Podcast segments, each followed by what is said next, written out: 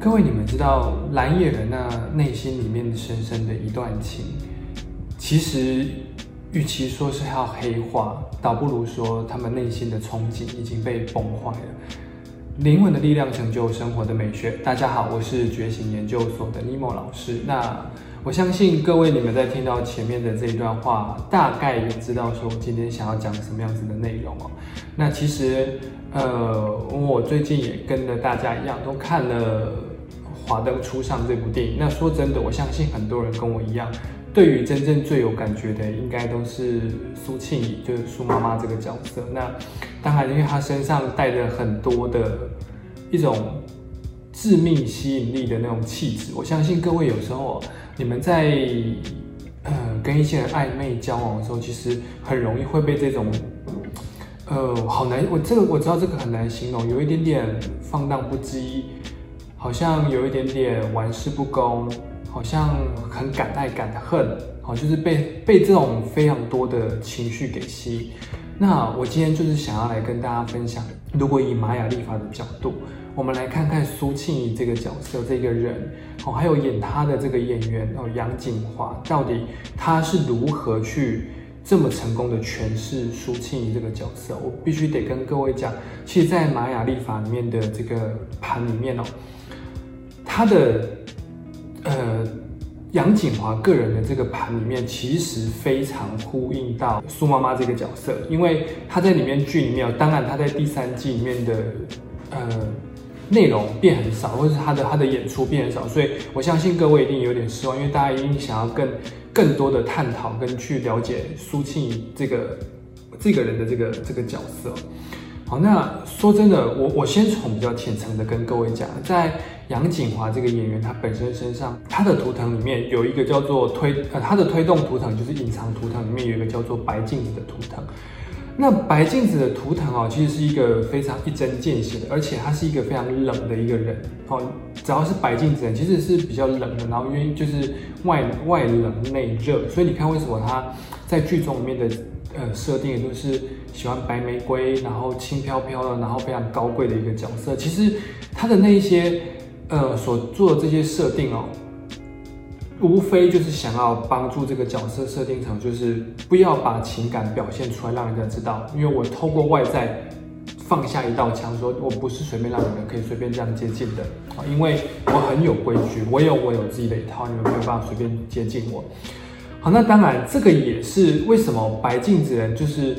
呃，很多人会说苏庆怡到后来为什么黑化？说真的，像我刚刚一开始讲的，我觉得他根本就不是黑化，他其实是因为内心的那个憧憬在崩坏。这等一下后面我再再再更深入的讲。我们先讲比较浅层的，在各位当你们认知到他黑化的时候，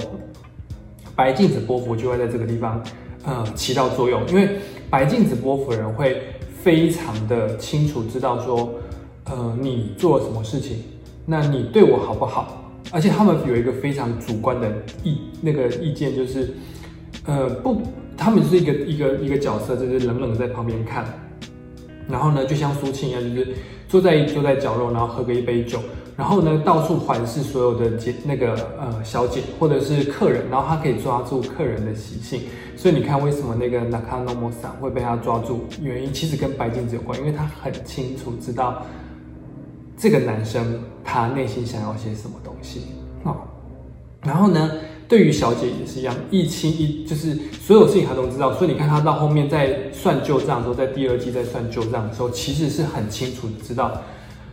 呃，你这个人怎么样怎么样，然后你怎么样怎么样这样，然后你又怎么样怎么样这样，他其实一可以全部讲出来，而且是刀刀见骨型的。这个其实是跟白镜子的能量是有关的。所以各位，如果你们身边有到白镜子的人，他们其实习性也是这样。但是白镜子有一个，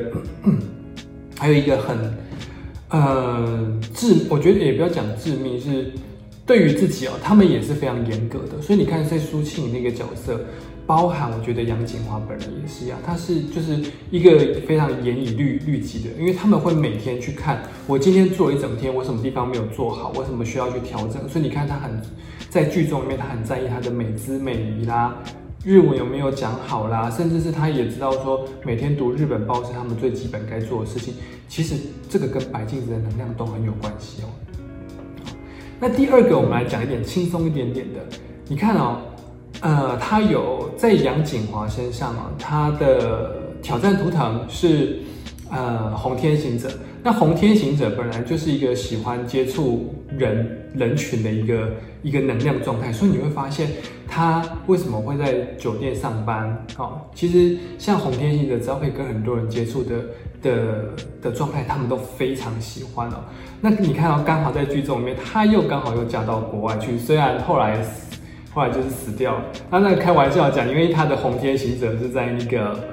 挑战位，所以他没有挑战成功。哎呀，这个这这比较开玩笑话。各位，如果你们红天行者在挑战位的话，不要想那么多。那单纯只是，其实红天行者本身就很有外国运，喜欢出国，喜欢跟外国人交往。那并不是说他们崇洋媚外，而是因为外国人身上会有一些跟他不一样的成长背景、观念、想法，他们喜欢不一样的观念、想法。如果你跟我完全一模一样，我觉得你好无趣哦。好，所以红天行者都会喜欢这个模式。所以你看他在剧中里面，他就会呈现这样子的角色。好，那接下来呢，我要开始跟各位再更深入的去讲一些，呃，像我刚刚开始讲的，与其说他是黑化，其实倒不如说是他内心憧憬的一个崩坏。但说真的，各位你们知道蓝叶人他们在感情当中的，就像是。主打歌里面讲的那那么一段深深的一段情的那个过程当中，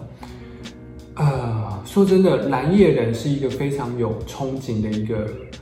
一个图腾，因为他非常清楚知道他的灵魂到底要什么。那就像是如果说以这个图腾来讲话，苏庆这个角色本身，他对于他的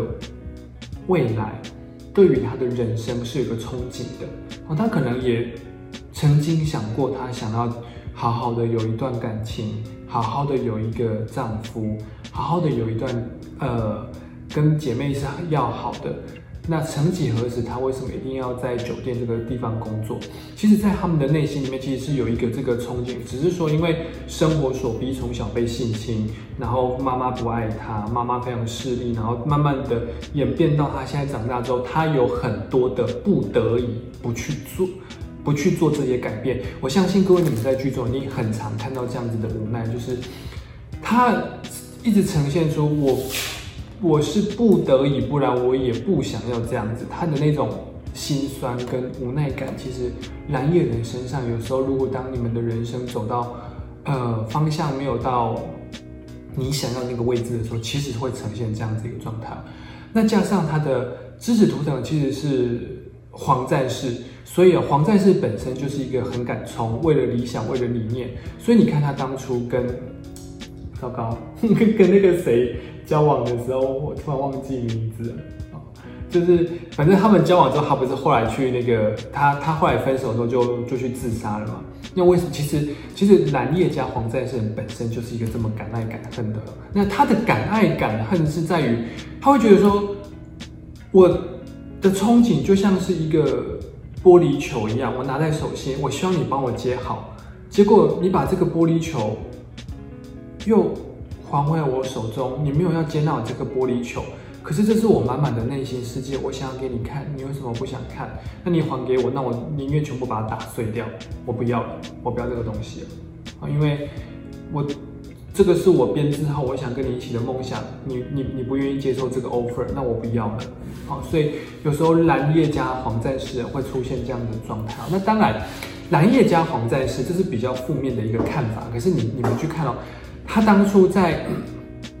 罗宇农在分手之后，他马上跟上去，他马上就追上去。那其实这个也是一种敢爱敢恨的表现。哎，我一逮到机会，你看蓝叶，因为蓝叶人本身是像我刚才讲，他是有一个憧憬跟理想的。那黄战士本来就会去追寻理想，所以他就会不断的为了自己的灵魂的梦想去追寻，而且是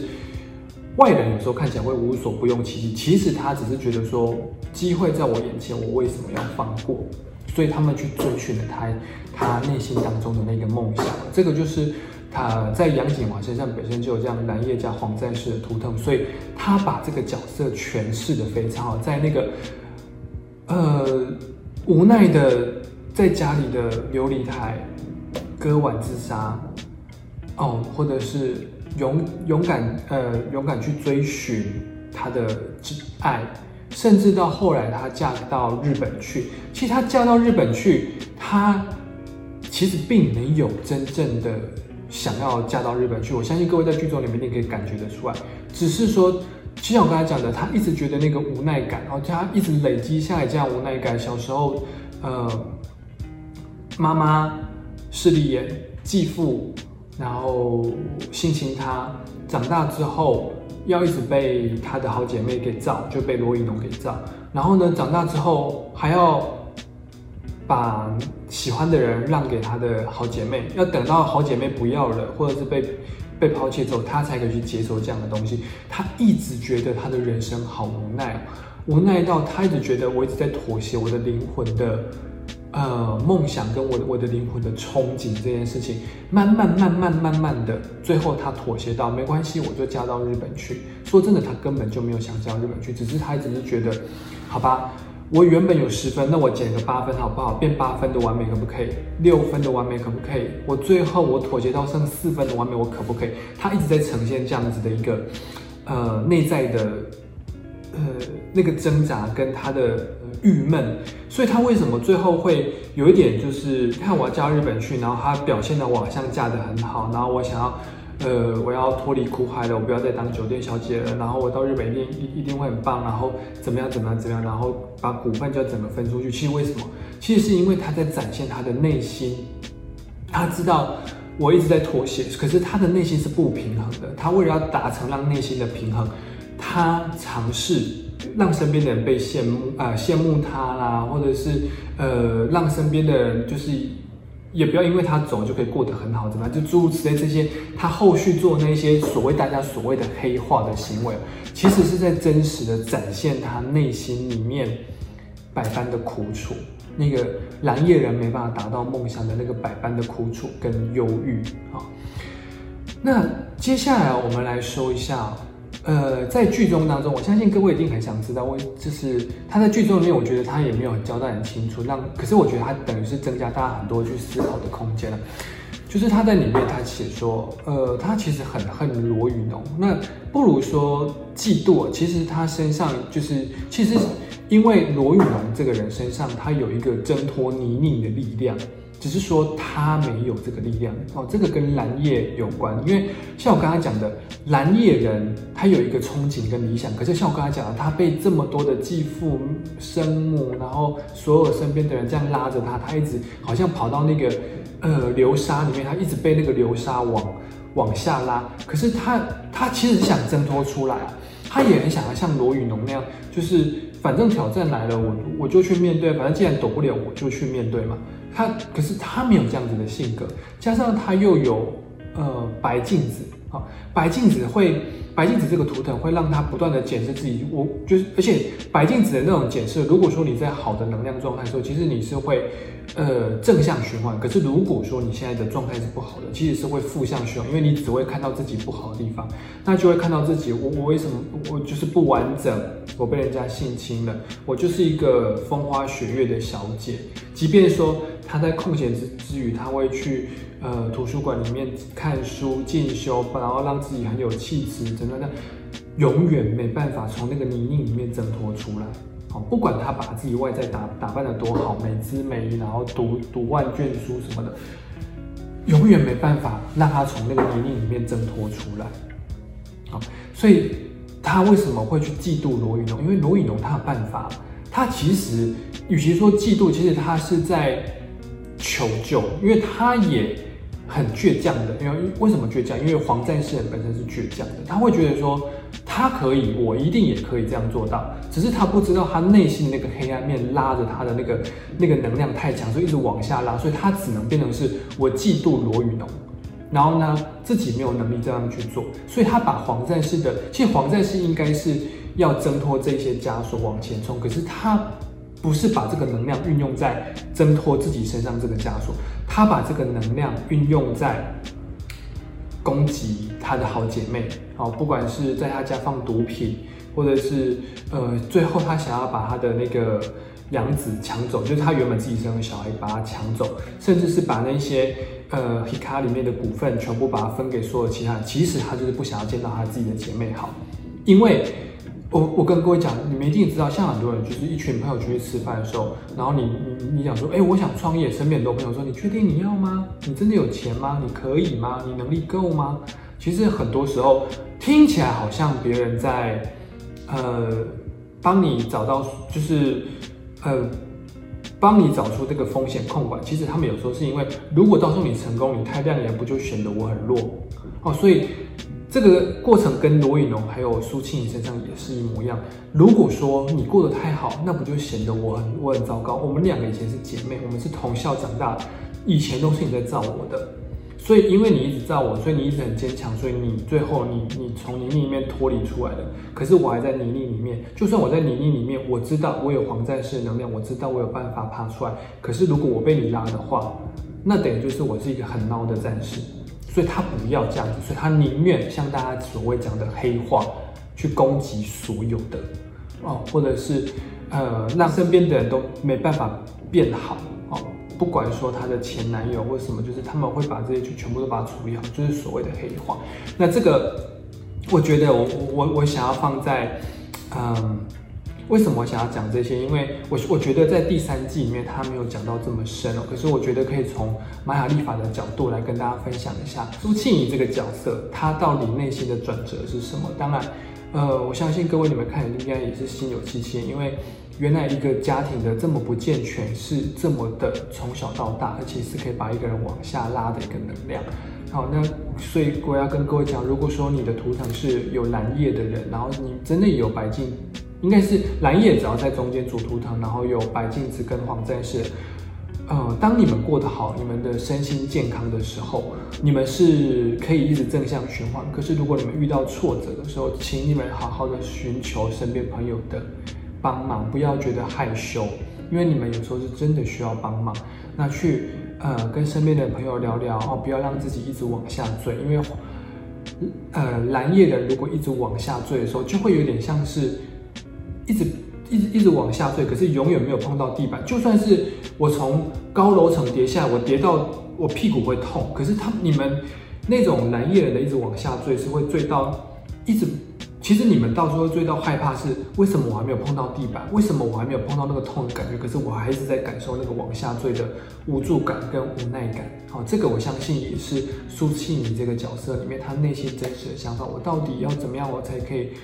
真正的感受到？最后的那个痛，然后可是这个痛完之后就停了，就一个停损点。可是没有，它一直往下坠。我总是以为有一个藤蔓我可以拉着，殊不知这个藤蔓一拉就跟着我一起往下掉了，中间永远都没有东西，一片黑黑的。好，这个有时候是当蓝叶人你们的能量状态。走低的时候，你们内心可能会有这样的想法。那多多寻求一些身心灵的帮助，或者是多多跟朋友聊聊天。这个就是我今天想要跟大家分享的一些跟华灯初上有关的苏庆仪这个角色。那各位，如果说你们对于这系列的影片有兴趣的话，欢迎你们在下方留言，然后然后跟我一起讨论这个剧情里面的角色，或者是如果你们觉得哪一些电影的角色你们也想听的话，也可以跟我我讲，那我也可以分享给大家听。那我们今天的影片就到这边结束，大家拜拜。